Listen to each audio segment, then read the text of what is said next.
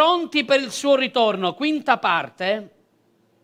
Andiamo subito, Gabriel, in Giovanni 3, 31, dal verso 31 al verso 36.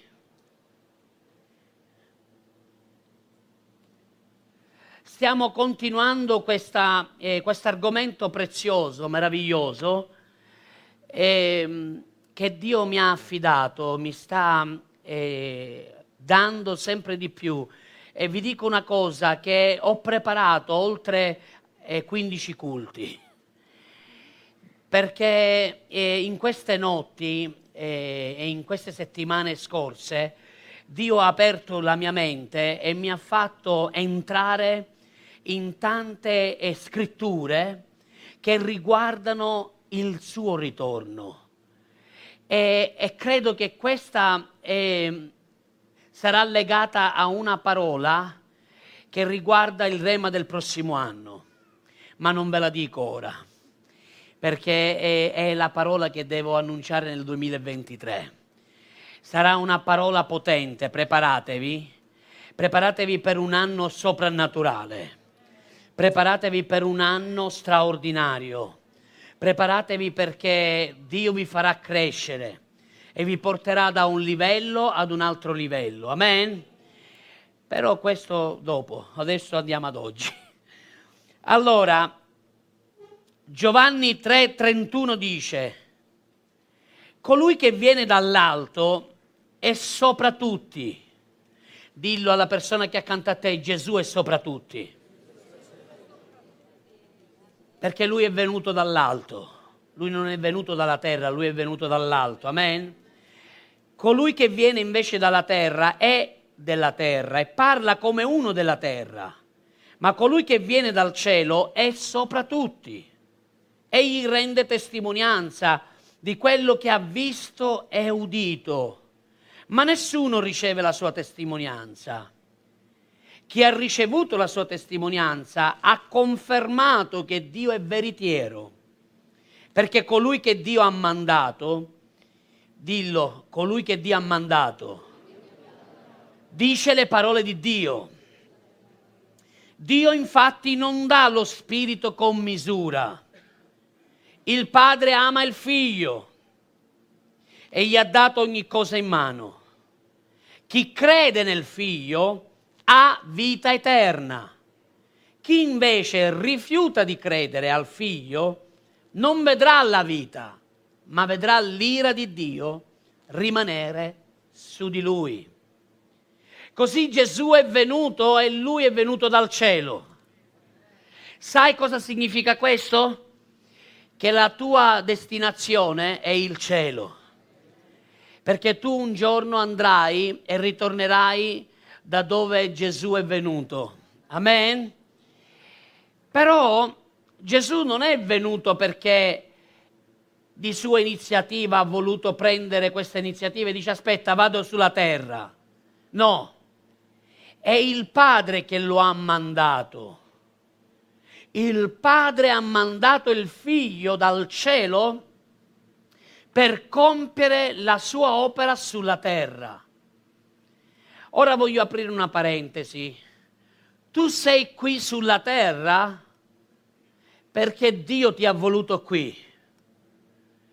Dio ti ha voluto sulla terra per farti compiere un'opera, per farti compiere un proposito e questo proposito non viene da te, non è tua ambizione. Le tue ambizioni falliranno il tuo proposito non avrà successo, ma il proposito di Dio avrà successo nella tua vita. Siete pronti a vederlo realizzato? Siete pronti a sacrificarvi per il suo proposito, non per il vostro, per il suo. Così Gesù è venuto dal cielo e ha parlato dal cielo. State attenti quando le persone vi parlano. Sappiate discernere quando parlano dal cielo e quando invece parlano dalla terra. abbiate sempre le orecchie aperte a ricevere dal cielo. Siete qui? Perché ricordatevi, la benedizione non viene dalla terra, viene dal cielo. La vita non viene dalla terra, viene dal cielo.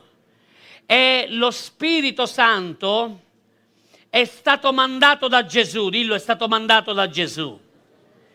Gesù è stato mandato dal Padre, ma lo Spirito Santo è stato anche lui mandato da, da parte del nostro Signore Gesù. Sapete cosa significa questo?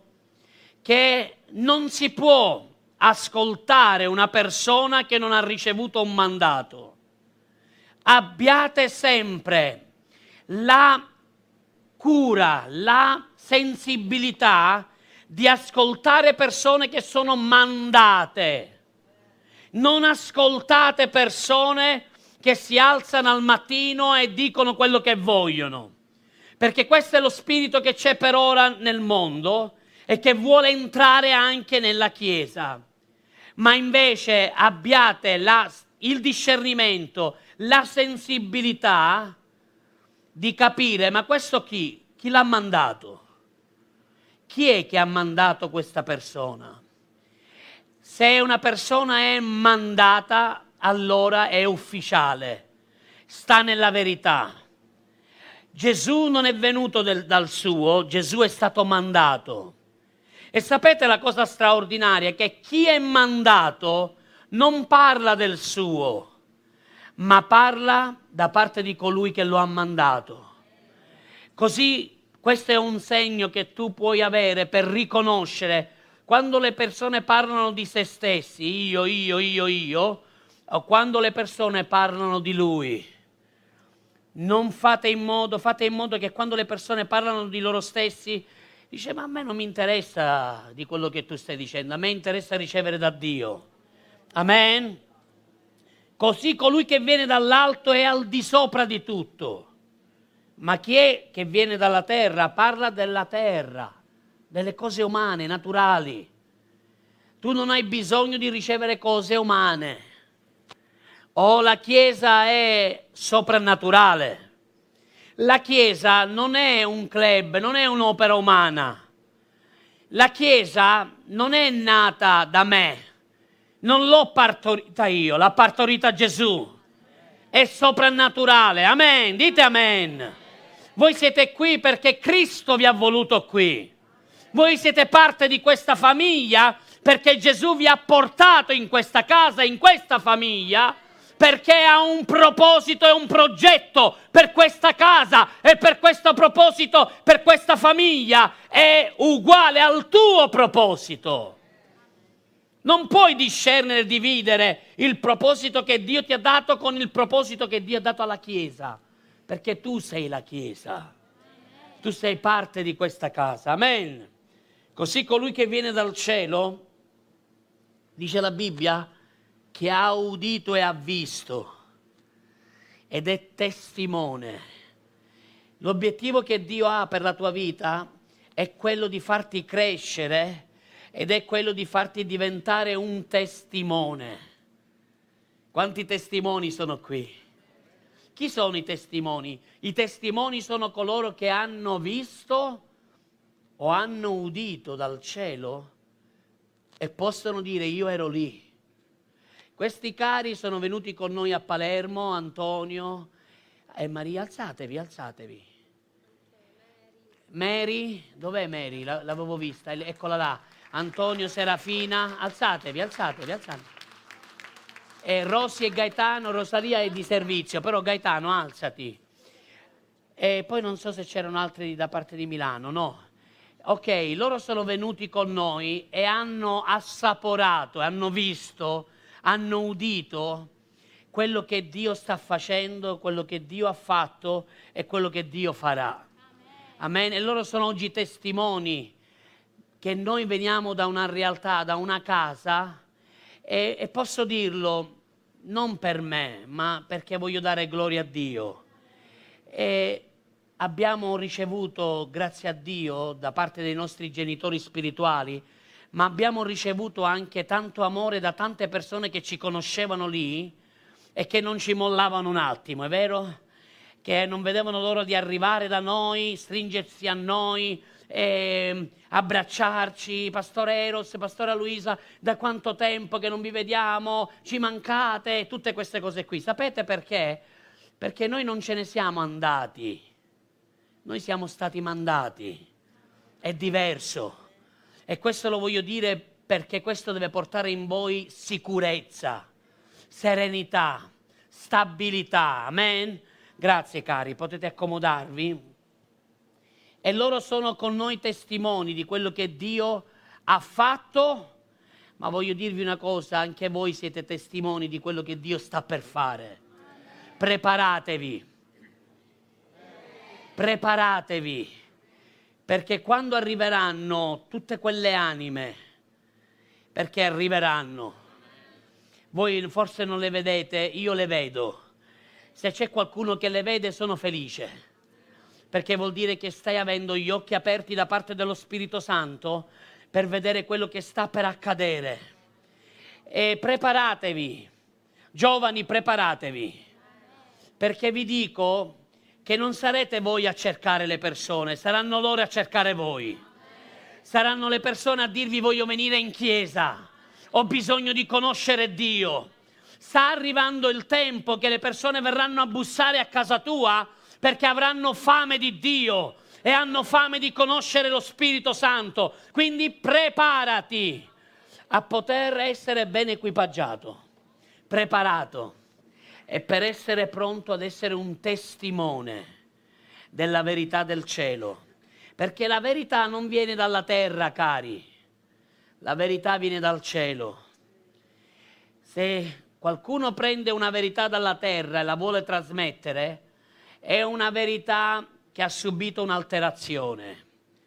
La vera verità, la vera verità viene dal cielo.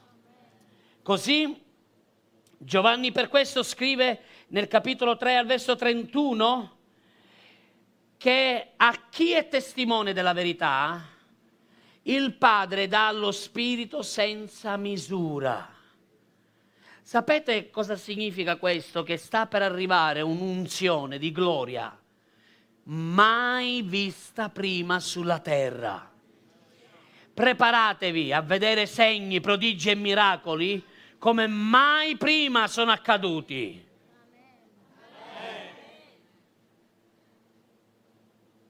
Vi state preparando al soprannaturale?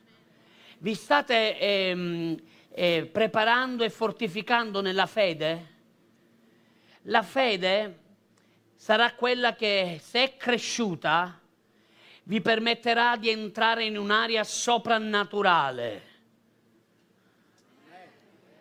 Sapete che succederanno cose grandi. In questa conferenza il Signore mi ha parlato e mi ha detto, figlio, mi ha detto faremo delle cose grandi faremo delle cose grandi. Non c'è spazio per chi ha una piccola visione della Chiesa. Allargate i vostri orizzonti, perché si allarga il luogo della tua dimora, si allargano i teli, i piuoli si metteranno ancora più ampli, perché la tenda della Chiesa si allargherà e Dio farà cose soprannaturali, cose grandi preparatevi, diglielo alla persona che è accanto a te, preparati alle cose grandi. Preparati a vedere cose grandi. Diglielo con convinzione, diglielo. Preparati a vedere cose grandi. Davide, preparati a vedere cose grandi. Giuseppe, preparati a vedere cose grandi. Preparatevi, perché Dio sta per fare qualcosa che mai ha fatto prima. Vi dico una cosa, la gloria dell'ultimo tempio sarà maggiore se l'ombra di Pietro guariva tutti i malati ed era la prima pioggia, cosa accadrà all'ultima pioggia? Cosa accadrà quando il re dei re sta per ritornare e quindi lo Spirito Santo sta per scendere con una maggiore potenza? Alleluia! Appena tu camminerai, l'unzione è su di te, i, i morti risuscitano i malati verranno guariti, i paralitici si alzeranno da soli. perché lo Spirito Santo accompagnerà la Chiesa a vedere cose grandi che mai sono accadute prima. Così Giovanni dice, fino ad ora avete visto cose naturali Israele. Adesso è tempo di prepararsi perché colui che è sceso dal cielo ci parlerà delle cose del cielo e ci parlerà della verità perché lui ne è testimone. Solo colui che scende dal cielo può parlare delle cose del cielo. E colui che è sceso dal cielo, ascoltatemi, è ritornato al cielo perché quella era la sua dimora. Lui è venuto per un tempo e in quel tempo ha perfettamente compiuto ciò che il Padre gli ha dato da compiere. Ora, fratelli, voglio che voi possiate essere fortificati. Sorelle, che si possa accendere in voi la forza della preghiera, la forza dell'intercessione, che il vostro parlare sia un parlare di edificazione voi sorelle che avete bisogno di parlare, perché avete bisogno di parlare più degli uomini. Sì, usate la vostra lingua, la vostra bocca per parlare, per profetizzare, per pregare, per annunciare gli oracoli di Dio davanti alla sua presenza. E che Dio possa usarvi in questo tempo per pregare di più, per intercedere di più, per digiunare e per fare in modo che il trono della grazia i turiboli dell'incenso possano essere sempre accesi e possa arrivare l'incenso alla sala del trono per come Apocalisse ci dice. Così Gesù è salito al cielo perché la sua dimora è il cielo. La tua dimora, Chiesa, la tua residenza, la tua cittadinanza non è la terra, è il cielo. Tu non sei stato creato per la terra. La terra è solo un piccolo tempo, una piccola parte della tua esistenza. Ma tu sei stato creato per il cielo. Sei stato creato per la gloria, sei stato creato per ritornare a casa. Il Padre ti ha preparato una dimora. Gesù stesso ha detto io me ne sto andando prima di voi e vado a prepararvi una dimora. Lui vi sta preparando e ha preparato delle case meravigliose per ognuno di noi. Ci sono delle abitazioni nel cielo. Hai una casa in cielo. Non affannarti per la casa che è qui sulla terra. Quella Dio te la darà ugualmente perché ti ama e ti benedice ma ricordati che tu hai una casa di gran lunga migliore e che questa casa si trova in cielo. Alleluia! Abiterai al civico numero, non lo so. E poi ci vedremo, usciremo da casa e ci diremo, ehi, come va? Tutto bene? E tu dirai gloriosamente, perché nel cielo c'è solo la gloria, c'è la perfezione di Dio.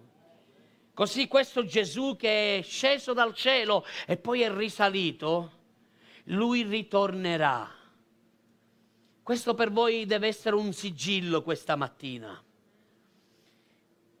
Colui che è sceso dal cielo è colui che ha dato la verità, è colui che è il testimone, è il figlio prediletto, è lui che ci ha aperto la via è Lui che ha aperto il sentiero, è Lui che ci ha permesso a tutti noi di essere partecipi della sua eredità.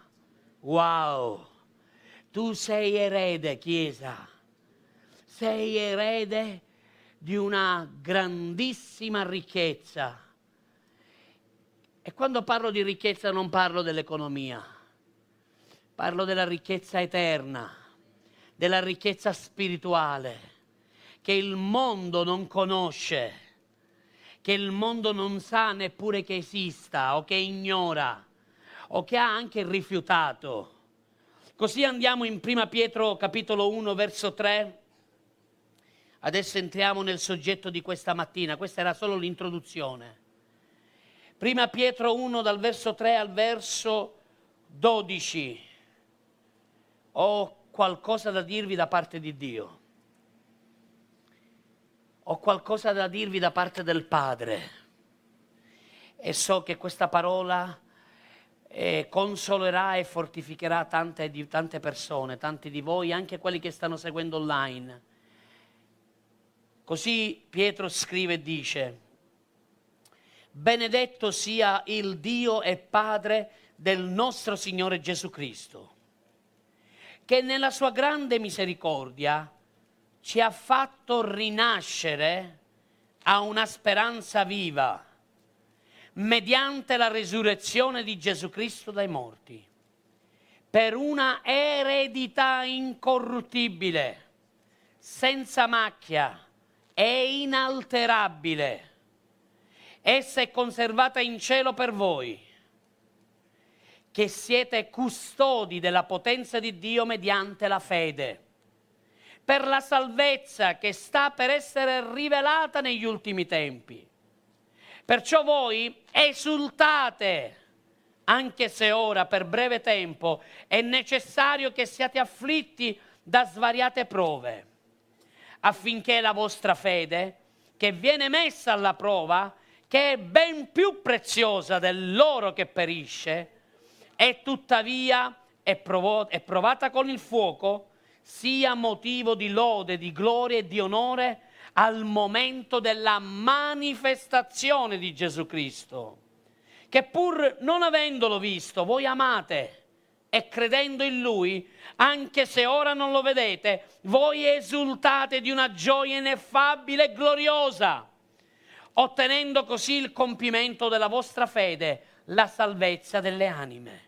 Intorno a questa salvezza ricercarono, investigarono i profeti, che profetizzarono della grazia destinata a voi, cercando di conoscere il tempo e le circostanze che erano indicate dallo Spirito di Cristo che era in loro e che attestava anticipatamente delle sofferenze che sarebbero toccate a Cristo e delle glorie che le avrebbero seguite. A loro fu rilevato che non per se stessi, ma per noi amministravano quelle cose che ora vi sono state annunziate da coloro che vi hanno predicato il Vangelo mediante lo Spirito Santo mandato dal cielo, cose nelle quali gli angeli desiderano riguardare addentro. Wow, quanta ricchezza, quanta benedizione in questa epistola, in questa parte della scrittura. C'è una speranza che vive dentro di te. C'è una speranza che Cristo ha fatto nascere dentro di te. Ascoltatemi, questa speranza entra nel cuore dell'essere umano nel momento della nuova nascita. Quando un uomo nasce di nuovo, insieme a questa nuova nascita, insieme alla nuova natura, lo Spirito Santo in una maniera indelebile incide nel cuore una speranza. Questa speranza è la vita eterna, è la vita del cielo. Ci sono tanti uomini che hanno diversi tipi di speranze. Alcuni uomini hanno speranze umane, naturali, queste speranze purtroppo eh, sono un po' come l'erba del prato, poi iniziano a morire, ad appassire. Ma la speranza che Cristo ha messo in noi è una speranza, dice Pietro, guardate, che vive, è viva. Questa speranza non morirà mai è viva dentro di te, perché questa speranza non è umana, non è naturale, non viene da te, è una speranza che il cielo ha messo dentro di te ed è la speranza di vivere per sempre con Cristo. ora voglio che voi sappiate una cosa, che Dio vi ha fatti eredi, vi ho detto poco fa. Ed è vero, voi siete eredi, siamo coeredi in Cristo Gesù e questa eredità non è un'eredità umana, non è un'eredità che può marcire. E vi dico anche un'altra cosa, non è un'eredità che lascerai qui sulla terra, perché è un'eredità eterna. E sapere che sei erede di un'eredità eterna deve mettere in te il desiderio di camminare in modo integro, in modo santo, in un modo che è il modo che piace a Dio, con fede. Perché senza la fede, dice la Bibbia, è impossibile piacere a Dio. Così tu sei erede e sei stato fatto partecipe di questa eredità che Pietro dice che è incorruttibile. Wow! La tua eredità non riceverà corruzione. Daniele, la tua eredità è molto più grande di quello che qualcuno può darti qui sulla terra. È un'eredità incorruttibile, cioè che non potrà subire attacco dalla corruzione. Incorruttibile significa che rimarrà integra, per sempre uguale. Non verrà e non andrà a marcire come quella umana, come quella naturale, come l'eredità che qualcuno forse ti lascerà qui sulla terra. Forse una casa, forse eh, un conto corrente bancario, forse una macchina, qualunque cosa ti possano lasciare qui come eredità, avrà un inizio e una fine. Ma l'eredità che Dio ha messo dentro di te sarà per l'eternità. È incorruttibile. Se io come padre devo pensare a un'eredità per le mie figlie e per i miei figli spirituali, desidero che loro abbiano questa eredità io ho sempre detto a loro, alle mie figlie, io più che lasciarvi un'eredità naturale, voglio lasciarvi un patrimonio spirituale. Perché io so che l'eredità naturale, sì, può portare gioia, allegrezza, può anche portare un beneficio perché vivrai una vita serena qui sulla terra, ma molto di più è una benedizione, un'eredità che è incorruttibile che ha a che fare con l'eternità. Amen? Possiamo spegnere per un po' il catamarano perché la gola sta andando in fiamme. Poi lo riaccendiamo fra poco, ve lo prometto. Poi questa eredità, guardate, è senza macchia. Sapete che significa? È pura. È pura. Uomini lasciano eredità ai figli, a volte quelle eredità che lasciano non sono pure. Hanno lasciato e lasciano un'eredità che è stata compromessa con inganni, con ricchezze false, forse rubando ad altri. Ma l'eredità che invece Gesù ci ha dato è pura, è santa, è incontaminata l'eredità che hai è pura, è meravigliosa. Gesù non ha fatto cal- carte false per farti diventare erede. Siete qui, cari? A volte gli uomini vanno a fare carte false per avere dei benefici. Vi do un consiglio, non cadete mai nei compromessi perché il compromesso prima o poi vi chiederà il conto. Siate integri, come il Padre vostro è integro. Meglio perdere che forse ricevere qualcosa con il compromesso, con le falsità, con le macchie. Siete qui, cari? ma noi facciamo parte di una cittadinanza che non è di questo mondo.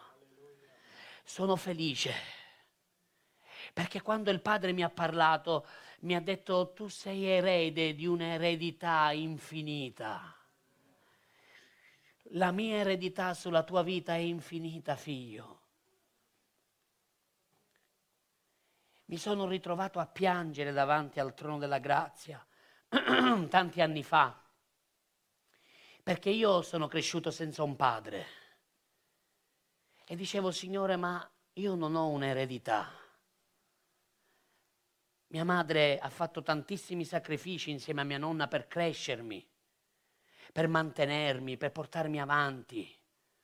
E ho detto, io non ho un'eredità. Ma quella sera il padre mi ha detto, figlio, non dimenticare che tu hai un'eredità infinita, perché sono io che te l'ho assegnata, sono io che te l'ho data nel mio amato figlio Gesù Cristo. Così questa parola so che per qualcuno di voi, voi avete ricevuto un'eredità infinita. Sapete che significa infinita? Che non ha né un inizio né una fine, non ha un punto d'incontro quando tu sei in Cristo, tu sei entrato nell'eternità e sei partecipe di questa eredità straordinaria. Soltanto non alteratela, non compromettetela. Abbiate sempre un riguardo di integrità, di santità, conservatela. Non permettete alle luride manacce del diavolo di contaminarle, perché è facile cadere in queste cose. Basta un un tocco. Ma voi mantenetevi santi, camminate nella purezza, camminate nella santità, camminate con integrità. Anche quando gli altri non lo faranno, voi fatelo. E questo porterà custodi, essere custodi della vostra eredità. E dice Pietro appunto, guardate, inalterabile, inalterabile. Non alterate la vostra eredità la vostra eredità ha a che fare con qualcosa che è scesa dal cielo, non viene dalla terra. Così un'eredità incorruttibile, pura, immacolata. Pietro non ha ben descritto l'eredità. Io vi sto dando qualche piccolo accenno dell'eredità, ma ci sarebbe tanto da insegnare su questo ma l'eredità è troppo grande, credetemi, è grande. Non ci sono parole, non basteranno parole per descrivere l'eredità che Dio ti ha dato in Cristo Gesù. E tu hai questa speranza dentro di te. Mantienila, non lasciartela rubare. E mi piace perché Pietro dice, guardate, esultate, anche se ora per breve tempo è necessario che siate afflitti da svariate prove. Sapete cosa fa eh, il tempo che viviamo qui? Il tempo che noi stiamo vivendo è un tempo di prova. Ci saranno delle prove nel tempo di prova e in questo tempo Pietro ti sta dicendo, l'Apostolo ti sta dicendo, anche se in questo momento di prova tu sarai provato, non lasciare che la speranza ti venga rubata, non perdere la fiducia nel Signore, non lasciare il tuo sguardo fisso dall'eredità. Ascoltatemi, l'eredità è per i figli non lasciatevi distrarre, perché dove c'è paternità c'è eredità. Non lasciatevi rubare l'eredità facendovi sviare dall'essere portati di qua e di là da ogni frode, da ogni vento di dottrina, perché è quello che sta accadendo a tanti. Tanti stanno vacillando nella fede. Ecco perché Pietro dice affinché la vostra fede che viene messa alla prova, la vostra fede verrà provata. Se non è già stata provata, verrà provata. Dio met- ti metterà alla prova. Dio permetterà la prova perché vuole vedere la qualità della tua fede. Tutte quelle persone che lasciano e che mollano e che si sviano e che se ne ritornano indietro o ritornano a vacillare e ad essere altalenanti, hanno perso la possibilità di crescere. Sono ritornati indietro. Perché quando Dio prova la fede, non è perché è un Dio cattivo che vuole farti vivere la prova, ah, oh, così ti voglio fare del male, aspetta, mettiamoci una bella difficoltà, così li facciamo soffrire un po'. Ricordati cosa c'è dietro quella prova. C'è la tua approvazione, c'è la tua promozione, c'è un livello nuovo. Alleluia! C'è la crescita c'è il soprannaturale, c'è un rapporto ancora più intimo e di fiducia con papà. Alleluia! Ecco perché Pietro dice esultate ora. Dì alla persona che accanto a te esulta. Esulta, rallegrati, gioisci in questo momento di prova. Quanti di voi siete in un momento di prova? Alzate la vostra mano, non vi preoccupare. Ok, siamo di più. Sapete che ci sono, dice, varie prove, svariate prove. Sono andato a cercare ed è bella questa parola. Perché assomiglia a una parola che ho trovato settimana scorsa quando vi ho insegnato sulla grazia, sulla multiforme grazia. E la stessa parola significa di tanti colori. La prova che tu vivi ha un colore, ma per ogni prova anche la grazia ha quel colore. Significa che Dio ti darà una via d'uscita. Significa che Dio ti darà la forza necessaria. Ti, ti, dice il Signore che insieme alla prova già ti ha dato una via laddove via non c'è. È già pronta. È già lì. Non fissare il tuo sguardo sulla prova. Fissa il tuo sguardo sul tuo creatore. Fissa il tuo sguardo su Gesù, l'autore e il compitore della tua fede. Prove di vario genere, di diverso colore. Che colore è la tua prova? Che prova sta subendo la tua fede? Perché in base al colore io ti dico la crescita che tu hai. E quella prova che tu stai subendo, che sta venendo di fronte a te, è per portarti in un colore migliore. È per farti passare da un colore all'altro. Forse tu stai vedendo tutto nero, tutto buio. E Dio ti dice, ma il buio non è il tuo finale Dietro quel nero c'è un colore più luminoso per la tua vita. Devi soltanto mantenere la tua, fe- la tua fede ferma sulla parola di Dio. Il tuo sguardo deve essere fisso su Cristo e non permettere a queste prove che Dio permette, dillo Dio permette, dillo di nuovo, Dio permette Dio non le manda le prove, ma Dio le permette. Ascoltatemi, perché Dio le permette? Ve l'ho detto poco fa e ve lo ripeto. Perché Dio vuole farti essere una persona migliore. Perché Dio vuole farti entrare in un gradino più alto. C'è sempre un gradino oltre la tua crescita. Non sentitevi arrivati quanti si sentono arrivati? No. Quanti hanno voglia di crescere?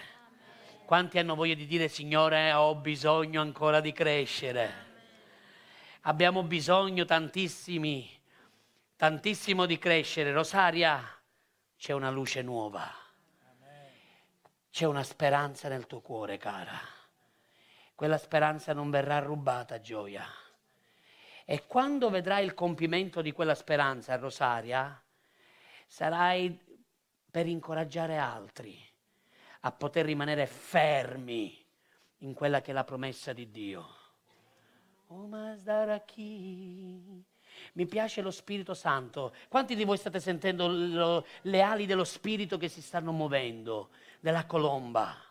È qui, è qui, cari. Prova di vario genere, Salvatore, oramai. Prova di vario genere per questi due fanciulli, ma vedi oltre. Vedete oltre Vedete la guarigione che prende compimento. Quello che lui ha fatto e ha iniziato è solo l'inizio. È vero? È vero Valerio, è vero Jonathan, è solo l'inizio. Perché lui quello che inizia non lo lascia mai a metà. Non è perché al ritiro ha iniziato a muovere le gambe o ha iniziato a sentire qualcosa, è finito lì, caro. La guarigione arriva potente Esultate. Esulta. Le persone che gioiscono, che esultano, sono le persone che hanno già visto il finale. Se tu stai vedendo il finale, oh, non puoi rimanere lì tutto triste, mamma mia, cosa succederà dopo? Perché? Perché hai già visto il finale. Il finale sarà la gloria. Alleluia. La gloria, ci aspetta la gloria. Sapete che una delle cose che Dio mi ha detto è stato io ho messo su di te un manto di gloria? Una delle responsabilità che Dio mi ha affidato è quello di portare la Chiesa nella gloria. Quindi la nostra destinazione è la gloria. C'è una gloria che noi vedremo qui perché inizia qui sulla terra, ma naturalmente non è uguale e paragonabile alla gloria che vedremo nei cieli. Quella è la gloria finale che avremo.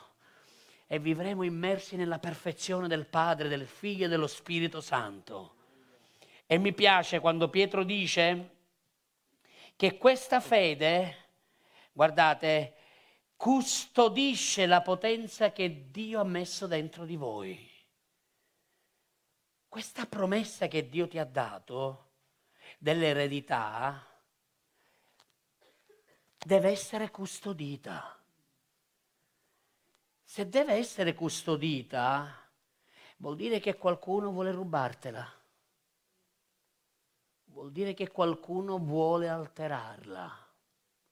Vuol dire che qualcuno vuole mettere le sue manacce sporche e luride e strappartela via. State attenti a non fare entrare Satana nella vostra eredità.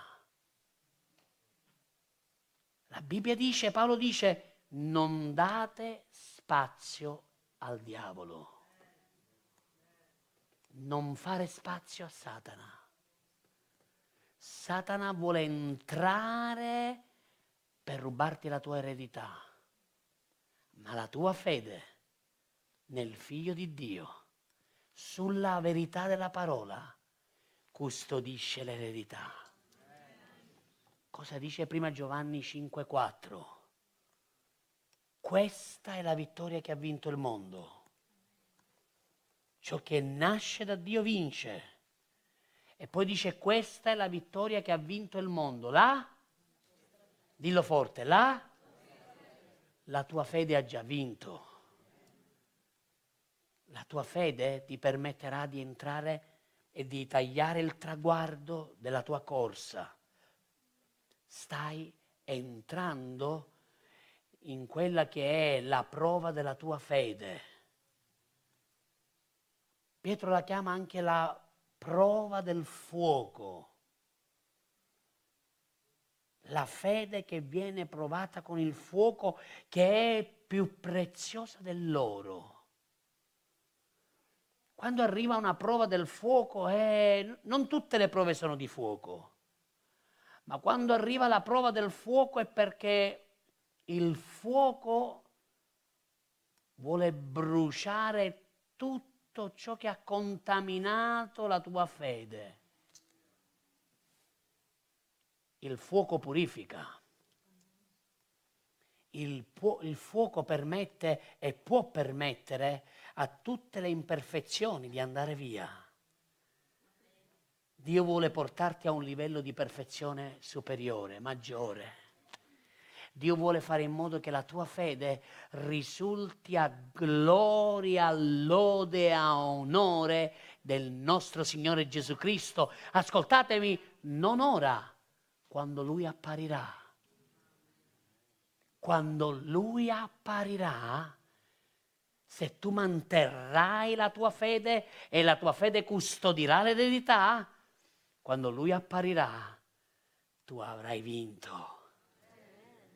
Tu avrai vinto e la tua fede ti farà essere partecipe di colui che dona lode, onore e gloria al Signore dei Signori, a colui che fu morto ma è risuscitato, a colui che è il principe della pace, a colui che è il re dei re, Signore dei Signori, a colui che è l'alfa e l'omega, il primo e l'ultimo, a colui che ha schiacciato la testa del serpente antico, a colui che ha vinto, a colui che siede sul trono, a colui che ha vinto la morte Dov'è la tua vittoria, o oh morte? È stata inghiottita, è stata inghiottita, la morte è stata vinta. Da chi è stata vinta?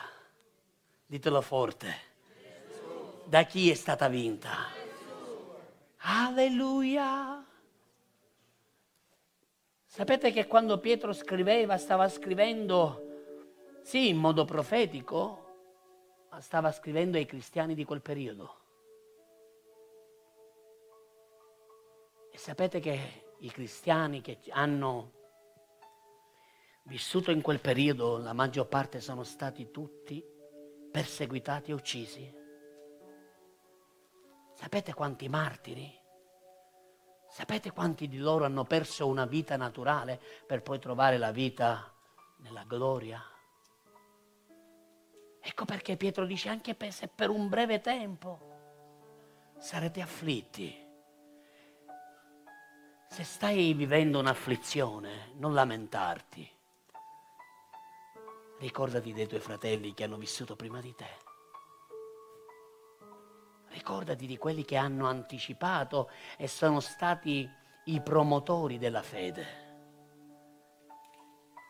Loro non hanno vissuto oggi quello che noi stiamo vivendo, ma hanno vissuto e hanno sopportato e hanno portato il peso della sofferenza per fare in modo che il messaggio del Vangelo arrivasse oggi a noi.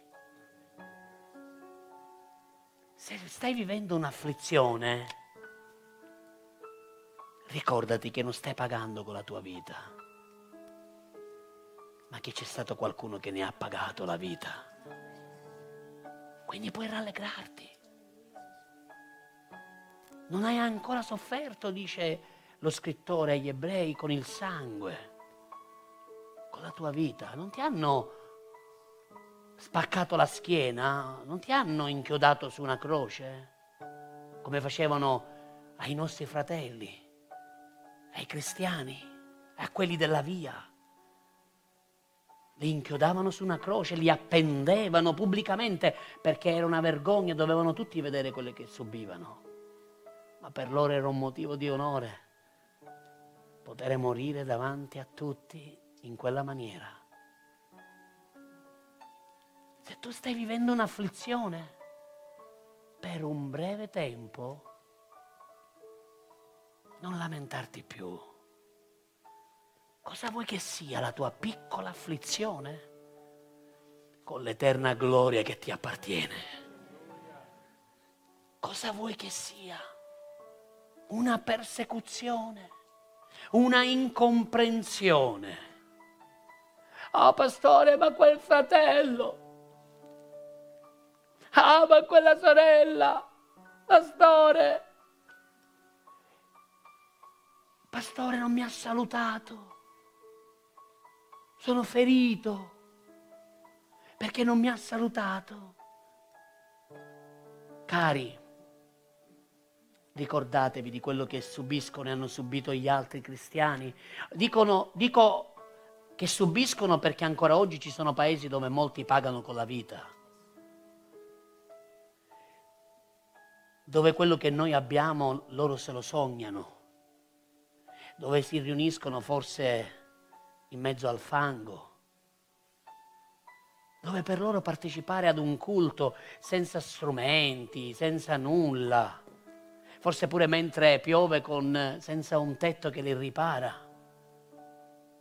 e che si bagnano, ma stanno lì a lodare il Signore ed esultano e si rallegrano perché sanno di essere eredi di un'eredità incorruttibile, pura che non è data a essere corrotta né marcia. Fratelli miei e sorelle mie, la prova della vostra fede vi permetterà di essere delle persone migliori. Abbiate fiducia e non rimanete con lo sguardo verso la prova. Sia il vostro sguardo su Cristo lui segnerà una via per voi e vi farà uscire da quella, da quella situazione. Ma se voi siete disposti a ubbidire, vi toccheranno le cose migliori. C'è un livello migliore, c'è una benedizione migliore, c'è una vita migliore, c'è qualcosa di migliore per te che sta al di là di quella difficoltà, che sta al di là di quell'ostacolo, che sta al di là di quell'offesa, che sta al di là di quella persecuzione, che sta al di là di quel gigante, che sta al di là di quella montagna. Ricordati che quello che sta per arrivare è molto migliore di quello che stai vivendo. Ricordati che quello che farà la differenza sarà quello che Dio ha preparato dietro. Il diavolo vuole farti vedere l'ostacolo la prova che tu stai vivendo. E Dio ti dice alza lo sguardo, guarda dopo, guarda quello che ho preparato. È molto più grande, è molto più bello, è molto, molto migliore per la tua vita. Perciò vi dico, esultate. Questo meraviglioso apostolo. Oggi lo Spirito Santo ti sta dicendo rallegrati, esulta. Anche se la tua fede è messa alla prova, sì, soprattutto. Pastore, ma io sto vivendo questa prova tremenda, esulta. Io sto vivendo questo tempo, esulta! Non lamentarti. Credimi, tutti noi abbiamo almeno un motivo per lamentarci. Ma quello che fa la differenza, appunto, è la maturità. La maturità cristiana non si vede dai doni, non si vede da quello che Dio ti ha unto per tu poter fare. La maturità cristiana si vede da quanto carattere di Cristo è dentro di te. Quando tu sei ben formato, quando tu sei cresciuto, nel momento delle prove ti fermi, vai a pregare e vai ad esultare verso il tuo Dio, sapendo che quella prova è un esame, un test che ti serve per crescere, per maturare, per andare oltre.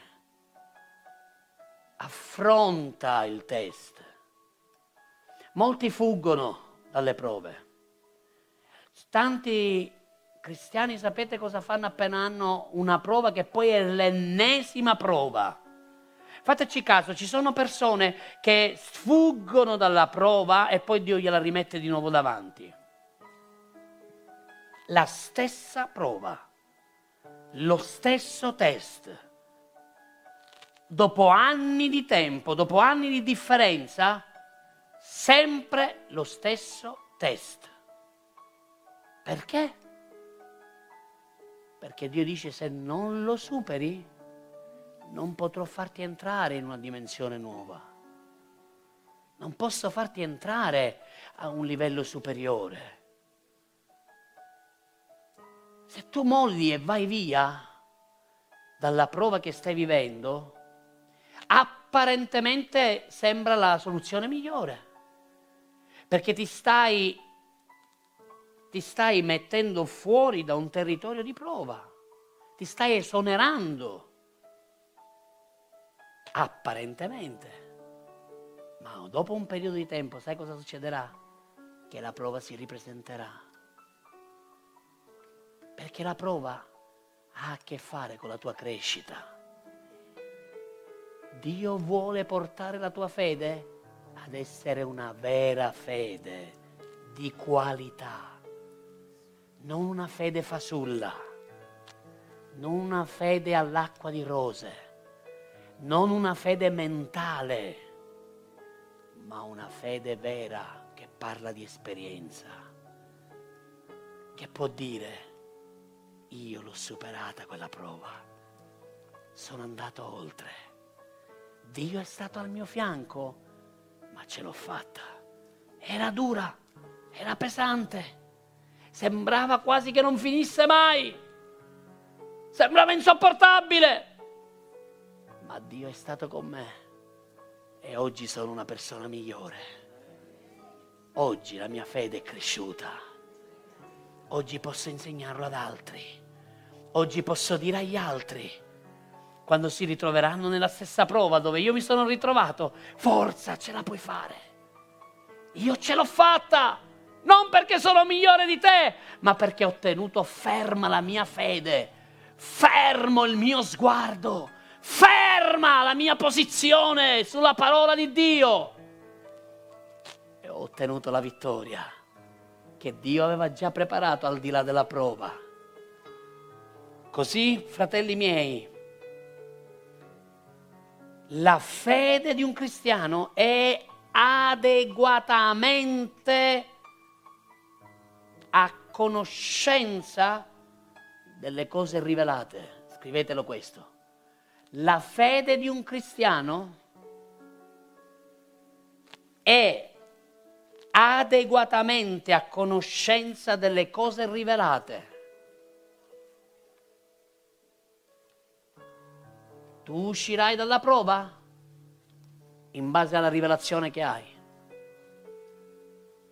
Dove non c'è rivelazione non può esserci il superamento di quell'ostacolo. Non potrai andare oltre. Perché?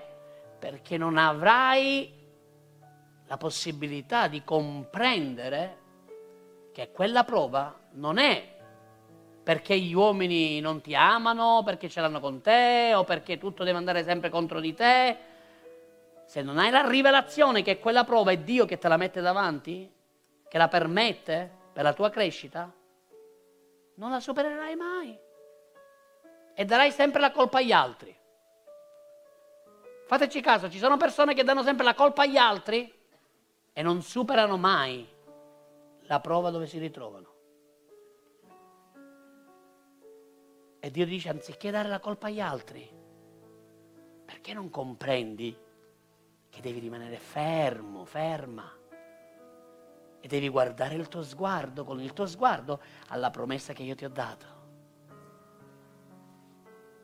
E tu vedi quelle persone che non cambiano mai, che non vanno mai avanti, che parlano sempre della stessa cosa, che ne hanno per tutti e per tutti e tutti gli altri, sono sempre il problema agli altri, non sono mai loro che si fanno un test. Ascoltatemi, il senso o il sensoriale dialoga con le cose sensibili e presenti. I tuoi sensi parlano e dialogano con le cose che ti circondano. Molti hanno una fede sensoriale, emotiva. Dio vuole portare la tua fede a essere una vera fede. La vera fede non si basa sulle emozioni o sui sentimenti o sul sensoriale. La vera fede ha un fondamento e questo fondamento è la parola di Dio. E aggiungo la parola rema di Dio. La fede di un cristiano non è mai sola. Sai cosa ti fa credere il diavolo? Che quello che tu stai vivendo lo stai vivendo solo tu e che nessuno può capirti.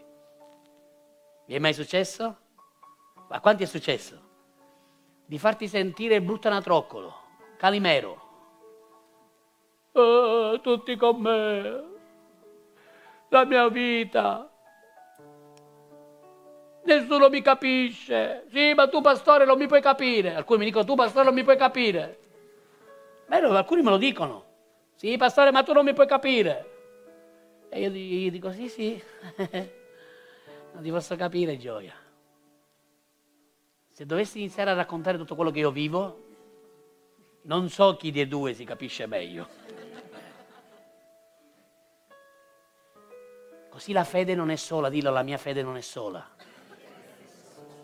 Tu non sei mai solo nella prova. Daniele non è mai stato solo nelle prove. Giuseppe non è mai stato solo nelle prove. Davide non è mai stato solo nelle prove. Gesù non è mai stato solo davanti alla croce. Nemmeno tu lo sarai. Mai, mai, mai sarai solo. Perché colui che regna è dentro di te. Non sarai mai solo. Mai. La vera fede dei cristiani non è mai sola. Mai. Dì alla persona che accanto a te, la tua fede non è mai sola. Mai sola. Mai sola. Ti potrai ritrovare davanti a Golia e pensare di essere solo. Ti potrai ritrovare ad essere chiuso in una stanza con dei leoni e pensare di essere solo. Ti potrai ritrovare davanti al faraone ed essere schiavo del faraone e pensare che tu sei solo. Potrai pensare di essere da solo davanti a colui che ti tortura e flagella il tuo dorso. E non è vero che sei solo, perché Dio è sempre con te anche se padre o madre ti avessero abbandonato, io non ti abbandonerò. Dillo mai. Dillo di nuovo mai. Dichiaralo mai. Dillo mai. Mai Dio mi lascerà solo. Mai Dio mi lascerà solo. Mai Dio mi lascerà solo.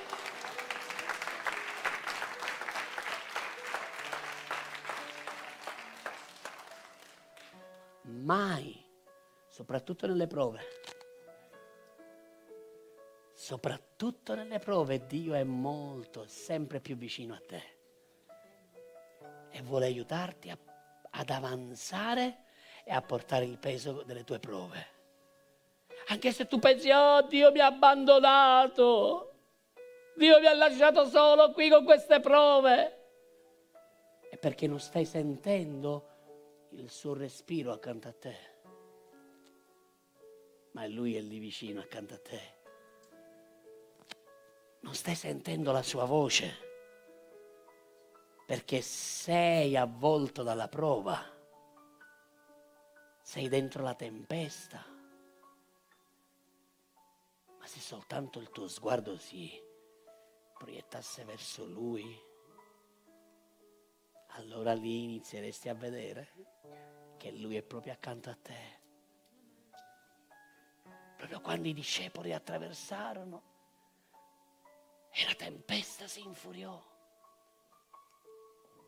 Maestro, svegliati! Non ti importa che noi periamo? E a volte noi facciamo così. Pensiamo di essere soli in mezzo alla tempesta. E invece Gesù sta riposando ed è me- meglio lì, tranquillo, messo lì, sicuro che il padre gli aveva affidato di andare a Gennesaret. E i discepoli invece erano pieni di paura, pieni di questa prova, di questa tempesta che si infuriò, presi dalla paura. Non permettere alla paura di rubarti la sensibilità nell'ascoltare la voce di Dio nel momento della tempesta. Dove c'è la vera fede dei cristiani, c'è amore per Cristo e c'è amore per il corpo di Cristo. Una vera fede esprime amore verso Cristo e verso il suo corpo. Siete qui cari? Una persona che vive una prova e non ha una vera fede inizierà ad isolarsi sempre di più e ad allontanarsi e poi inizierà a parlare male degli altri, a parlare contro il, il popolo di Dio, contro il corpo di Cristo. Quello è un sintomo di persone che non hanno una vera fede. La vera fede esprime l'amore di Cristo anche nei momenti di prova.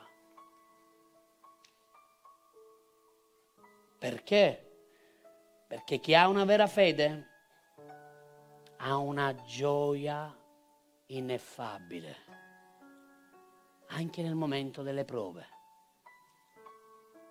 In un momento di prova tu hai una pace e una gioia soprannaturale. Non confondete le prove dalle tentazioni, io sto parlando di prove. La prova ti permette, quando il tuo sguardo è su Cristo, di avere una gioia ineffabile. La vera fede nella prova ti permette di avere un amore verso Cristo, verso il suo corpo e poi di avere una gioia ineffabile. Tu non la puoi esprimere a parole? A volte è irrazionale, tu dici io mi ritrovo con questo problema, ma ho una gioia che è molto più grande di quello che sto vivendo una pace soprannaturale che va al di là dei miei sensi, al di là delle mie capacità, al di là di quello che io sto vivendo attorno a me. Perché la pace è la gioia di Dio. Così Dio permetterà delle afflizioni, delle sofferenze, delle prove. Ma voi ricordatevi che sarà solo per un tempo. La prova è solo per un tempo, ma la grazia di Dio e la benedizione del Signore è per sempre. La tua eredità sarà per sempre. La tua eredità è per l'eternità. Inizia qui sulla terra, ma finirà nel cielo. Perché colui che è sceso dal cielo ha portato questa eredità alla sua Chiesa. Lui è risalito, ma ritornerà. E quando lui apparirà, la tua fede risulterà a lode, gloria e onore del Signore Gesù Cristo. Fai un applauso di lode al Signore.